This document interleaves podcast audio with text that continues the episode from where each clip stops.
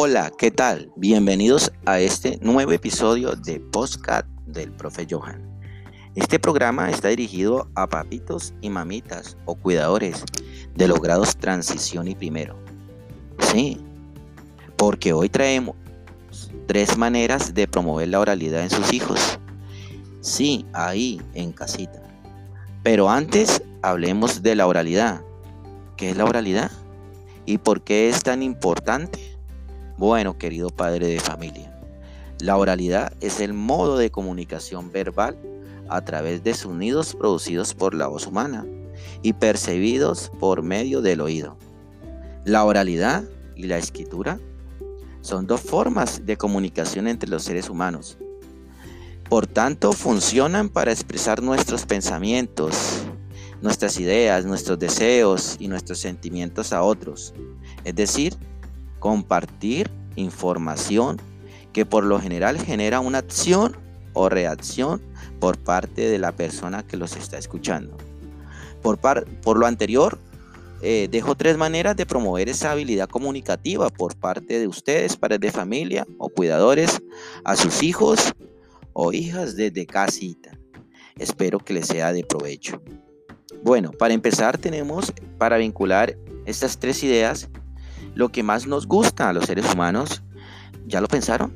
¿Sí? Muy bien, el juego. A través del juego podemos involucrar todo lo concerniente al desarrollo de la oralidad. Y entonces, pues empecemos con esta primera. El conocido juego, Simón dice, es conocido por todos ustedes, eh, donde se trabaja juego de instrucciones.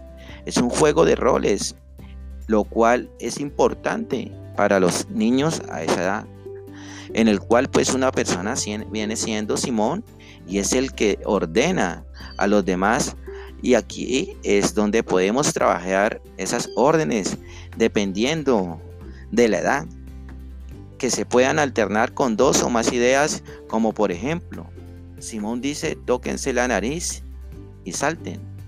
O también eh, más de dos órdenes, como por ejemplo, Simón dice canten, bailen y saluden a la vez.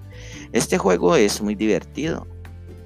Eh, pero si cambiamos eh, de roles, no solamente una persona lo hace, lo pueden, lo pueden hacer todos los miembros de la familia, dependiendo pues la edad a la cual se está dirigiendo y siempre empezar con ustedes, papitos, para que el niño se dé cuenta y así a ir aumentando el grado de complejidad del juego. Bueno, ahora, en nuestra segunda manera es desarrollar y potenciar la oralidad. Tenemos los dados de contar historias, un juego excelente para desarrollar el lenguaje, especialmente para la estimulación de las habilidades de conversatorias. Contar historia se ha hecho muy popular podemos encontrar una amplia variedad de opciones, pues donde se tiran los dados y con las imágenes que aparecen se hacen historias asombrosas. También podemos jugar con turnos, donde cada jugador tiraría un dado e iría contando su relato teniendo en cuenta lo del otro jugador.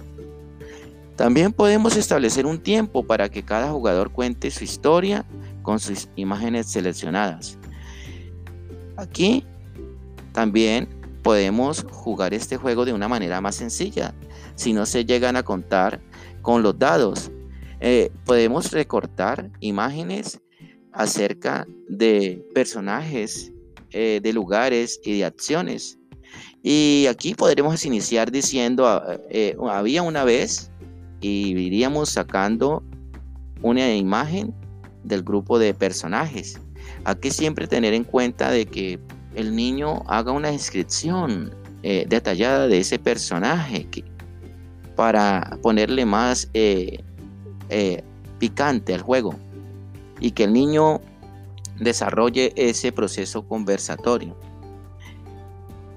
Y por último, pues tenemos lo relacionado con los libros de imágenes, en donde se les puede se les muestran pues a todos los niños eh, estas imágenes y ellos a través de, estas van haciendo sus propios relatos.